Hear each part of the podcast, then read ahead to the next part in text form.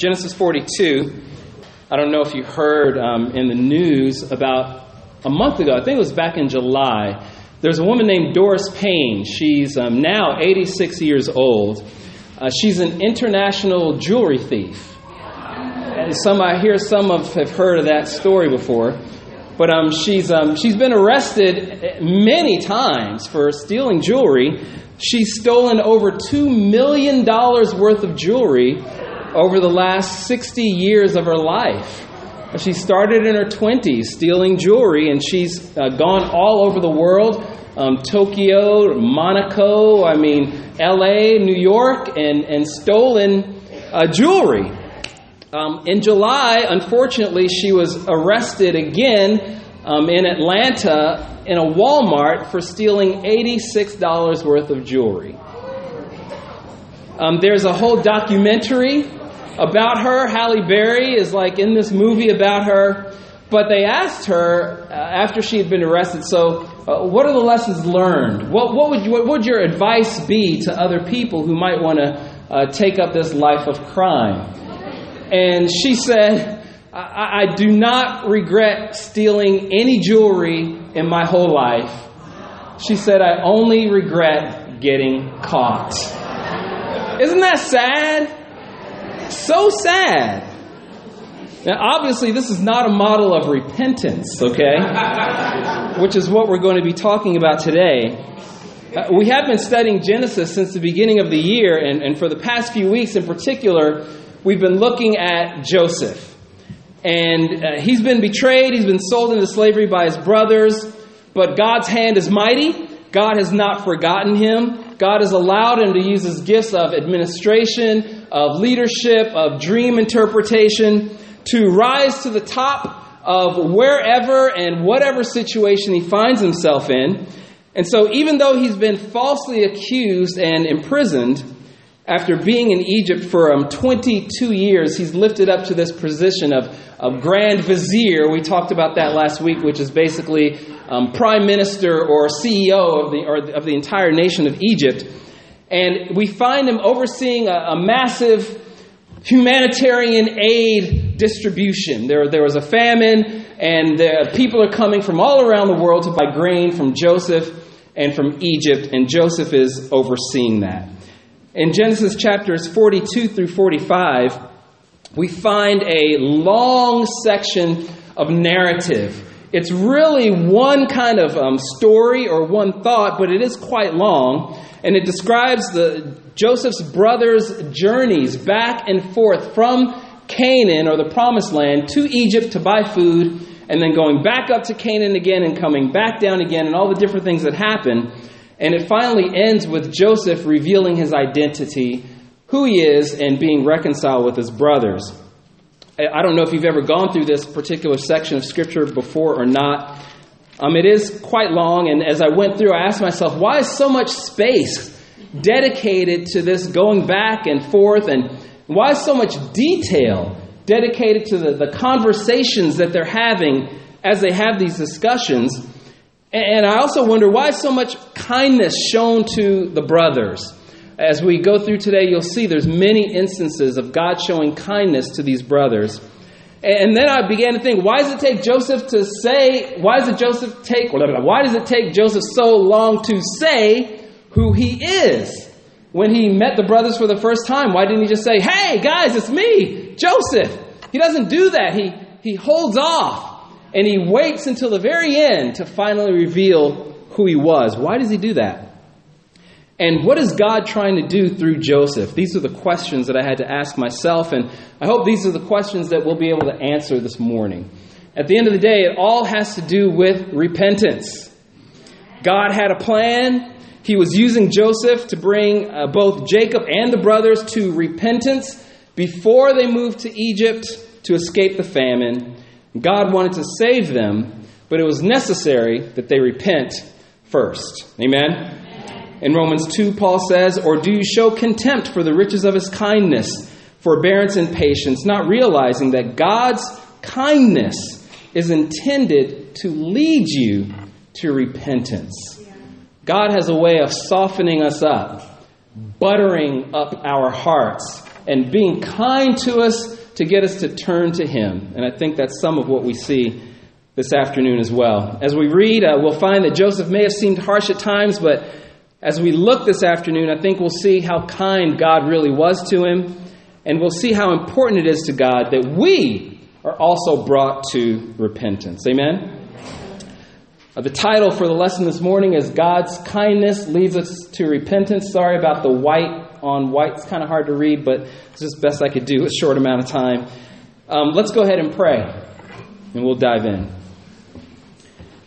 God, our, King, our Father in heaven, we um, love you, Father. We are just so thankful for your love in our lives. What would we do without you? Surely we couldn't wake up, we couldn't take a breath, we couldn't blink, our hearts couldn't beat if it weren't for you.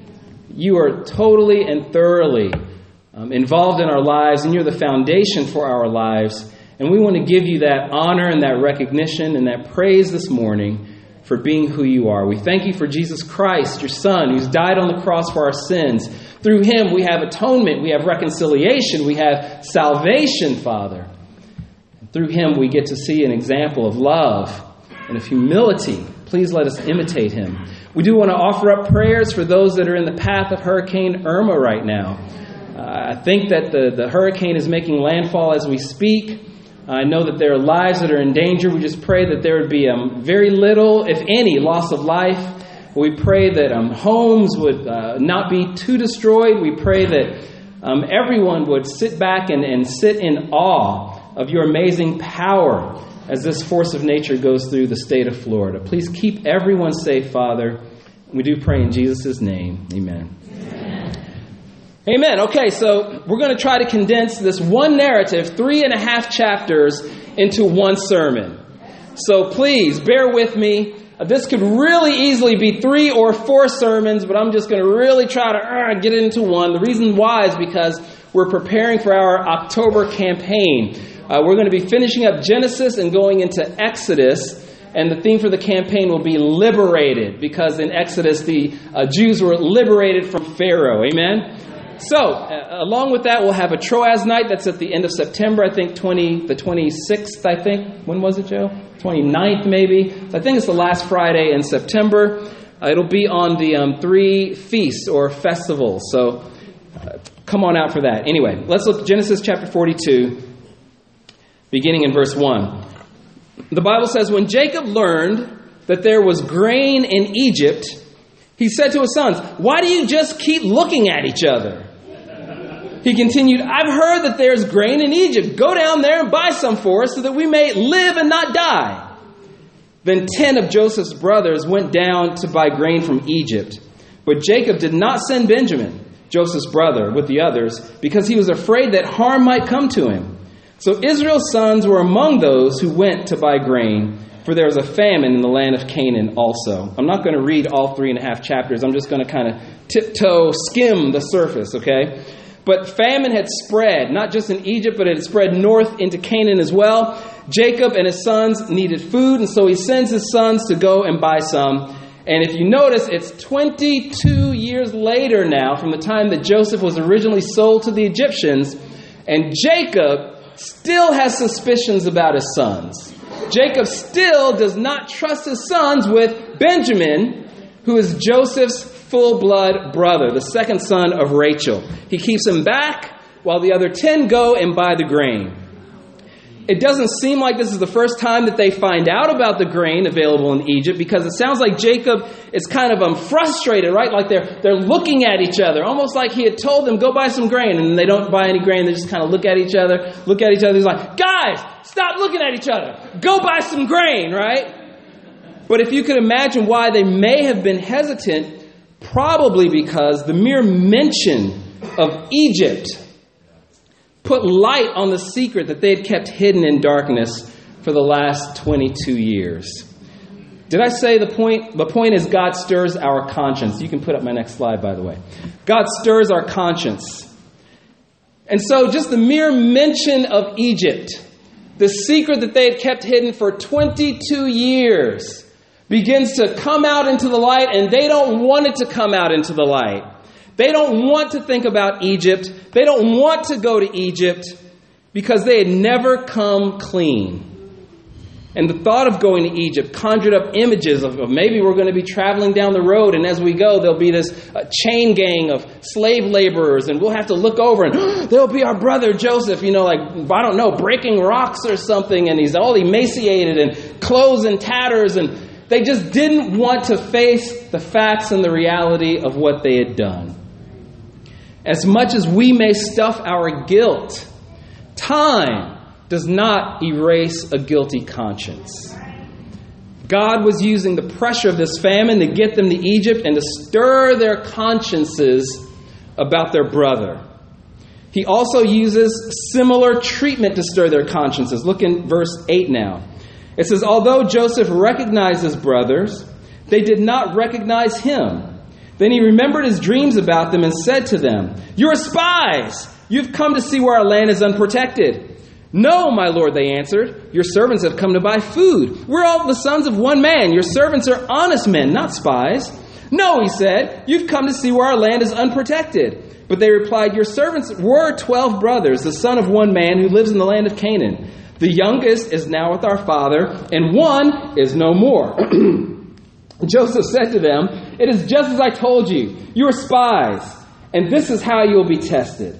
As surely as Pharaoh lives, you will not be placed unless your youngest brother comes here. Send one of your number to get your brother. The rest of you will be kept in prison so that your words may be tested to see if you are telling the truth. If you are not, then as surely as Pharaoh lives, you are spies. And he put them all in custody for three days. And so, why doesn't he just tell them again? This is his first time uh, seeing these guys. The Bible says that he recognizes them but they don't recognize him. Egyptians were clean shaven. Um, the, the, Hebrews normally wore beards, right? 22 years later, the last time they saw him, he was 17. Now he's what? 39 years old. He probably looks a lot different. He's speaking in Hebrew, um, in Egyptian. He's not speaking Hebrew. He's dressed completely different now, and he's got a position of authority. He recognizes them. They don't recognize him.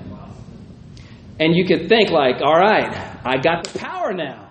Right? Like, I'm in, in a position of leverage. I'm in a position of authority. I can do whatever I want to these guys. But he doesn't. He doesn't reveal himself. As we read, there's so much pushback, accusations of spying, sending them to jail. He treats them kind of mean, it seems like. But I think that he's doing the same thing to them that, that they did to him. Remember, think back to, um, to Dothan. They, Joseph was sent out to be dispatched to kind of check up on his brothers while they were tending the flocks, right? And the Bible doesn't say this. I'm just kind of speculating that once he got there, they probably asked him, What are you doing? Are you here to spy on us? Right? And then Joseph would have said, No, I'm not here to spy on you, which is exactly what they said. No, we're not spies. And then they would have answered him harshly. Yeah, you are. You're here to spy on us, just like you did with the sons of Bilhah and of Zilpah, right? And Joseph does the exact same thing. He answers them harshly. You are spies. And then at the end of the day, what do they do? They throw Joseph in the hole. And what does Joseph do? The Bible says that he puts them all in custody for three days. I think that he's replaying Dothan all over again with these guys. And so, again, the Bible doesn't say that. That's my um, personal opinion. But have you ever done someone wrong and you don't really get it until it's been done to you? Until you've walked in those same shoes? My bicycle was stolen in fifth grade. My dad bought me this bike, right? I used to ride it to school, to elementary school. Back then, you could do that because no one was going to snatch you off the streets, right? So I used to ride my bike to elementary school, fifth grade, and someone stole my bike one day. And I was really upset about it. As I got into high school, I got into stealing. I've t- told the story many times before, but I ended up breaking into someone's house and I stole their bicycle. And I, in my mind, just kind of thought, well, you know, it's kind of payback in a sense. It wasn't the person that stole my bike, but my bike was stolen. I can get my, I can steal a bike. But then, when I was in high school a little bit later on, what did I just say? Did someone stole? Hold on, let me catch my notes here. Right. My bike was stolen. Then I went and stole a bike. Okay. Then in high school, all right, here we go. In high school, my bike was stolen again. Different bicycle. And when it happened, I just felt really guilty because I, all the flashbacks were going in my mind like, oh, I remember breaking that guy's house. I stole his bicycle, and now here my bicycle is being stolen. And I just remember feeling like, man, like, this is really horrible. Like, somehow I'm being paid back for that. I didn't believe in God at the time, but I just felt like somehow I'm being paid for what I've done wrong. Now, I kept stealing, unfortunately, but I did stop stealing bicycles at that time. Now, here's the thing I bought a bicycle this past Christmas. I've told you guys about that, right? And I told you about the red bicycle, same color as my very first bicycle in fifth grade. In February, that bicycle was stolen. I didn't tell the congregation about that. But my bicycle was stolen. Had on the back of my car. I went to lunch over here uh, off of uh, off of uh, Northampton at the Max and Erma's. I came out, boom, bike gone off the back of the car. Steve Stevenson was with me, and we walked out, and he's like, Bro, where's your bike? I thought one of the other staff guys would put it in their trunk or something. Ed, you know, so I go to Ed, like, come on, Ed, give me my bike. And he's like, he's like, no, bro, seriously. I'm like, no, Ed, this is the type of thing you do. Give me my bike. He's like, no, seriously, I didn't take it. And then I began to think, oh no my bike's really been stolen. But I immediately thought, but I've stolen somebody's bike before. Because I was really tempted to get indignant. But I thought, I've stolen bikes. I've stolen far more than bikes. And I've done much worse than that. So Steve was kind of walking around with me. I was calling the cops and everything. And he was like, Bro, I'm so, he was so empathetic. He's like, I'm so sorry. Somebody took your bike. And I know that you really like riding bikes. And like the next day he texted me, Did you ever get your bike back? And and I was kind of cavalier, nonchalant, like, you know, no, I didn't get it back. It's going to be all right. And, and then I see him at staff. He's like, so, like, you just don't seem very affected by that. And I told him the story. You know, my conscience was stricken when that bicycle was stolen because I've stolen someone's bike before. And while I might be tempted to be indignant and, and really be upset, I realize that I kind of, I don't know if I say I deserve it. I mean, I don't know if I want to say I deserve it, but I understand it. And that's the point that I'm trying to make here that God has a way of letting us relive situations to help us to get the things that we've done wrong. He does that to stir our consciences. And so in the prison, the brothers' consciences had the chance to be stirred as they reflected on what Joseph must have felt. They're there for three days Joseph was there for probably less than one day. And here in Genesis chapter 42, verse 18, it says, On the third day, Joseph said to them, Do this, and you will live, for I fear God. If you are an honest man, if you are honest men, let one of your brothers stay here in prison, while the rest of you go and take grain back to your starving households. But you must bring your younger brother to me, so that your words may be verified, and that you may not die. This they proceeded to do. And so here we see a speck of God's kindness. He, he wanted them to go get his brother Benjamin and bring him back. He hadn't seen him in 22 years. And so he lets them out of prison with a gracious bargain. The initial contract was all of you stay here except for one. One of you goes back and bring your brother Benjamin back. He keeps him in prison for three days. He comes out and he's gracious. He says, Okay, all of you can go except for one. And what that would have allowed them to do is actually take enough grain home for their families because one person wouldn't have been able to carry all that grain. But the remaining nine of them were able to do that. And so you see Joseph being kind, Joseph being benevolent to them, even as he's suffering.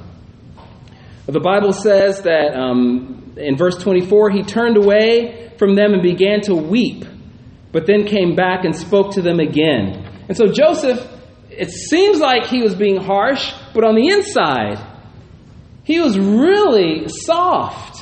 He was really tender towards what his brother brothers had done, and this kindness he was using to uh, hopefully win them over. And so their bags were all filled with grain. Um, all their money was returned, and they were given provisions for the trip. Again, another um, window into God's kindness. And I'm sorry, I'm kind of losing my space here in my notes. I apologize. Um, that's what I wanted to say. Verse 21. So this um, this time in prison kind of evoked a, uh, a confession of sorts. It says, "Surely we are being punished because of our brother. We saw how distressed he was when he pleaded with us for his life, but we would not listen. That's why this, this distress has come on us." Reuben replies, Didn't I tell you not to sin against the boy?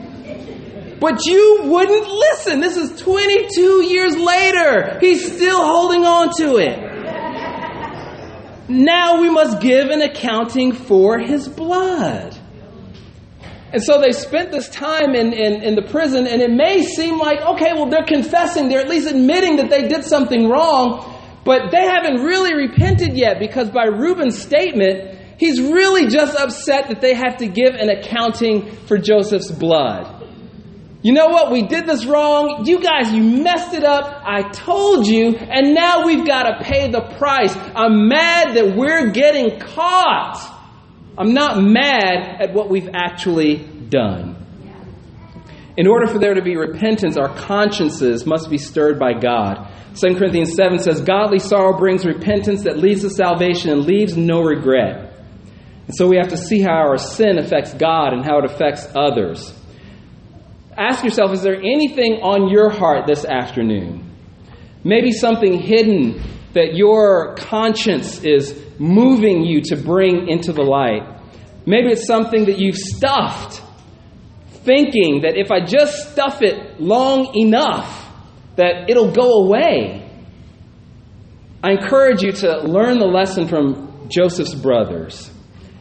Time, in and of itself, does not ease a guilty conscience. We've got to repent. We've got to come clean before God. Are you with me?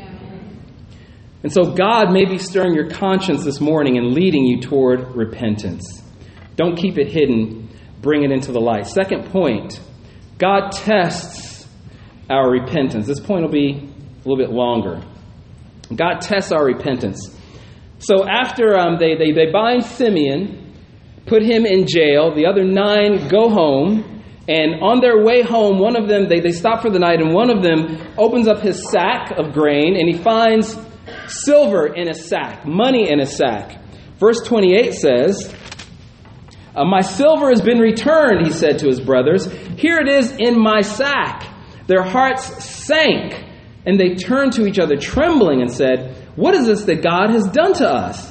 They have the same reaction in verse 35. It says, As they were emptying their sacks, there in each man's sack was his pouch of silver. When they and their father saw the money pouches, they were frightened. Have you ever gone through a, a drive through and um, you, you get down the road, you open up your, your bag of food, and you realize, I got an extra fry? Right? Or I got an extra Big Mac, right? Or I got an extra drink or something like that. That's like a cool feeling, right? I mean, like, if you're like right there at the drive through window, probably the best thing to do is say, hey, you gave me an extra fry. But if you've already driven down the road, you know what I'm saying? Statute of limitations is kind of over at that point. I get to keep the fry. I mean, who wants to drive all the way back, go through the drive through line? But when that happens, that's like, that's like a blessing. You're fired up about that, right? The same thing happened with Joseph's brothers. They, they're, they're coming back, they open up their sacks, and the money that they had brought to pay for the grain is right there in their sacks again. But they don't see it as a blessing. They say, uh, What is this that God has done to us? And they tremble and they're frightened. Their guilty consciences were going against them at this point. God's kindness they saw as a threat. Now, I don't have time to get into Jacob's um, self focus, his pity parties. We just don't have enough time for it. You can go back and read it yourself. Joseph just was not, not, not Joseph, Jacob, I'm sorry, was not in a good place during this time in his life, okay? Uh, they, they go back, they explain the entire story to him, and they're saying, hey, this man is trying to say that, um, you know, Simeon's down there, he's bound, and he's trying to say that if he's going to get released, we need to bring Benjamin down here with us. But uh, Jacob, he doesn't budge. In verse 38, it says, But Jacob said, My son will not go down there with you. His brother is dead, meaning Joseph, he thinks, and he's the only one left. If harm comes to him on the journey you are taking, you will bring my gray head down to the grave in sorrow. And so he's not willing to run the risk of something happening to, happening to Benjamin in order to get Simeon back, his other son. So you can see the favoritism is still there in Jacob's heart. He favored Benjamin over Simeon, and he didn't want to give him up. Simeon, by the way, was the second oldest child, second son of Leah, and he was the one right after Reuben. Now, Simeon and Levi, remember, they were the violent ones. They had gone to Shechem and they had slaughtered the entire village, right? Back in, I can't remember which chapter, you can go back and see it. But these guys were violent and probably Simeon was the one who orchestrated the plan to kill Joseph in the first place. Genesis 49, when Jacob eventually blesses his sons, he says, Simeon and Levi are brothers. Their swords are weapons of violence. Let me not enter their council. Let me not join their assembly, for they have killed men in their anger and hamstrung oxen as they pleased. Cursed be their anger, so fierce, and their fury so cruel. And so, here in this next verse in Genesis 43 1, look at what it says. It says, Now the famine was still severe in the land. So, when they had eaten all the grain they had brought from Egypt, their father said to them, Go back and buy us, buy us a little more food. But Judah said to him, The man warned us solemnly, You will not see my face again until your brother is with you. If you will send our brother along with us, we will go down and buy food for you.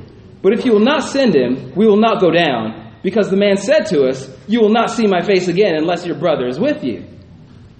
This is so crazy. The reason why it's crazy is because the reason for their second return to Egypt was not Simeon is in jail. We need to go get Simeon. He's been down there for a long time now. Scholars think this is probably at least nine months.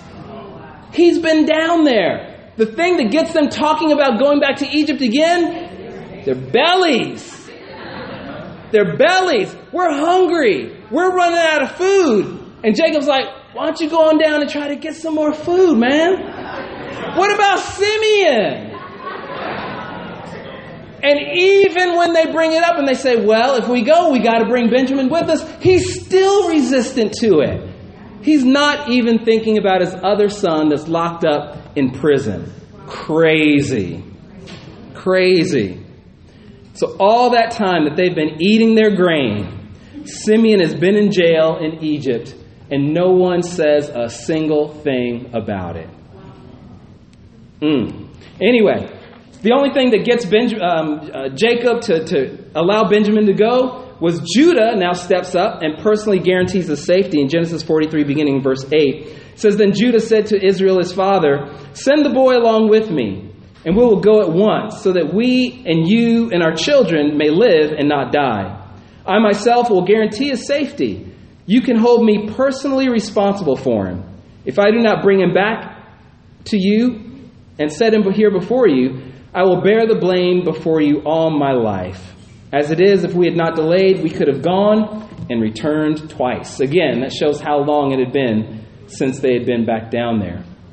And so they end up going back and taking back the silver that was left in their sacks because they didn't want to be accused of stealing money.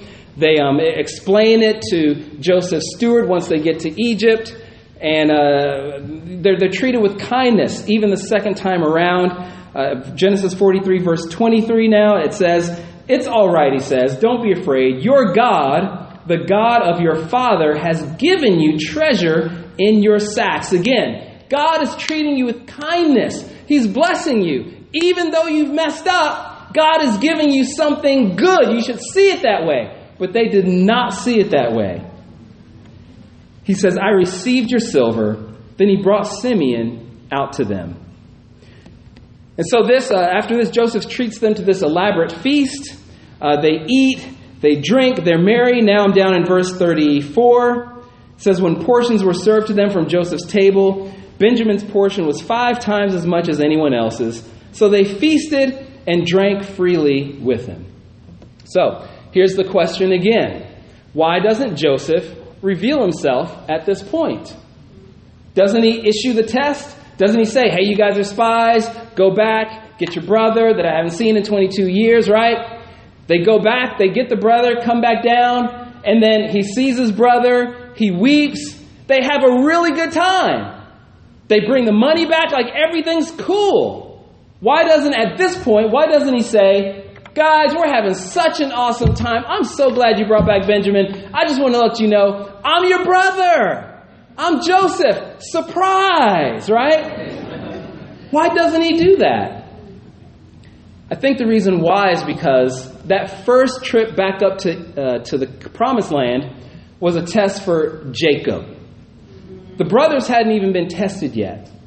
Jacob needed to be tested. It was not the brothers' test.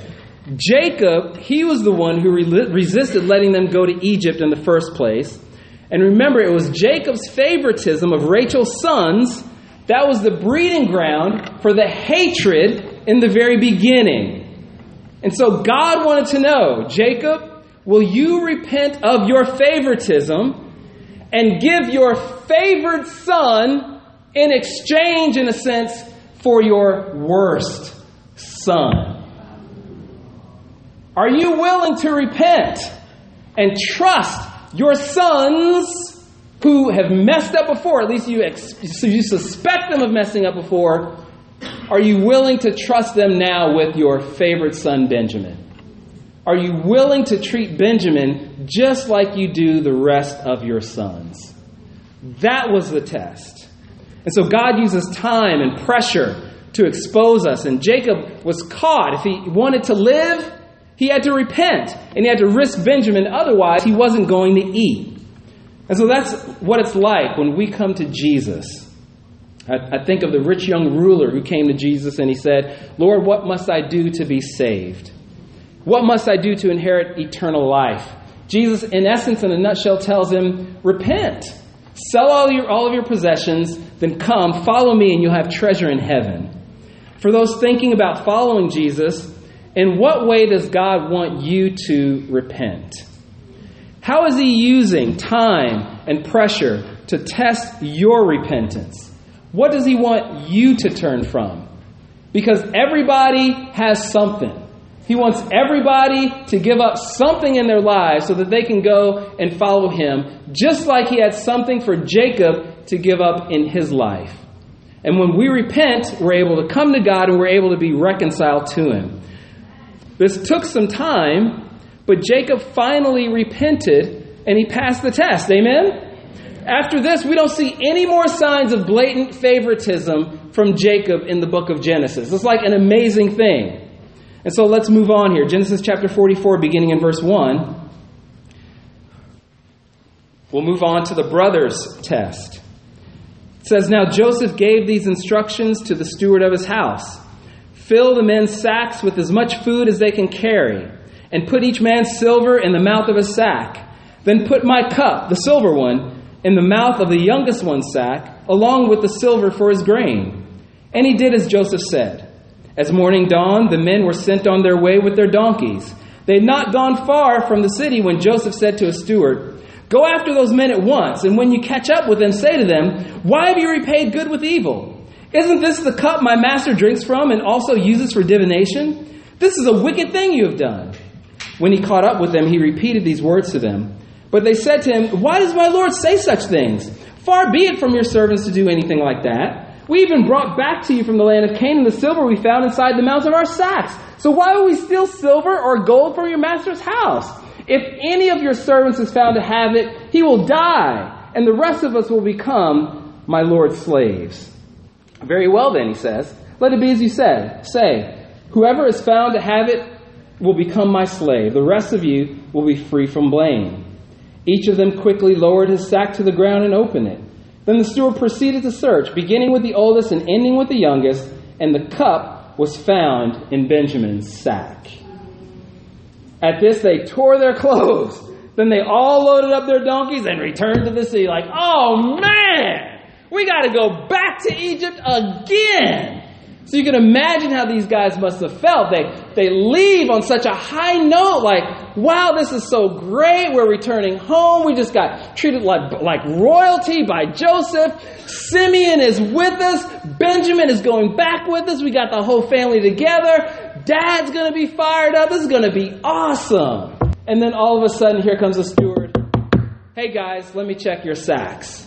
And it was all a plot from Joseph, again, to test the brothers. Wow. So as this dilemma comes up, Judah steps up again and he gives the longest speech in Genesis. And he offers himself as a slave in place of his brother. Look over in Genesis 44, verse 33. And I know we're skipping like a whole lot here. But it says, Now then, please let your servant remain here as my Lord's slave in place of the boy, and let the boy return with his brothers. How can I go back to my father if the boy is not with me? No, do not let me see the misery that would come on my father. And so Judah's repentance is shown by his deeds. He doesn't try to save or protect himself this time around. He has a completely different mindset and heart than he did 22 years before. He's learned the lesson, and this is exactly what Joseph is looking for. And he's ready to sacrifice himself so that his brother can go free and his father can avoid misery. He didn't do that before. The last time when he had the opportunity, he said, I'm not going to sacrifice myself. Joseph can die. Or let me sell him and I'm going to go home and count my money. And he didn't care about what Jacob felt at the time. They went home and they lied to Jacob and they kept the lie for 22 years. And so, as the brothers are coming back and forth, back and forth, before Joseph reveals who he is, he wants to be sure. Have you guys repented? Have you changed? Are you just the same old, same old brothers? Fortunately, God uses all of this to help the brothers to change. And God uses circumstances in our lives. He's not there to, to get us to repent because He's mad or angry at us. He's kind. He wants us to repent because He loves us. And yeah, He uses pressure in our lives. He uses circumstances and situations, and He boxes us into corners at times, but it's all for a good reason. It's all for a good purpose. He wants the darkness to be revealed. He wants us to come clean so that we can move on with our lives. Amen. Uh, Judah, sorry, he learns that he finally is his brother's keeper. You know, Judah, the, the, what Judah has done here, it points to this um, the same willing sacrifice that Jesus Christ had many, many years later. Jesus was descended from the line of Judah. You, you know the song, Hail, Hail, Line of Judah, right? Not line of Dan, you know, Judah. And so Reuben had um, Reuben had kind of um, lost his position as the firstborn in the family. He slept with Jacob's wife, his concubine, and so Judah now steps up. Judah now assumes the rights of the firstborn and leadership within the family, which is why he's offering himself as surety and protection for Benjamin. Judah shows this great maturity in being willing to sacrifice his life on behalf of Benjamin. And we see that played out later on, many years later, in the life of Jesus Christ. Jesus gave himself for us on the cross so that we could go free in the same way that Judah gave his life so that Benjamin could go free. All of this to test and to teach these guys genuine repentance. Not merely being sorry and asking God for forgiveness, but a godly sorrow for our sins that results in a change of mind, a change of emotions, and a change of will.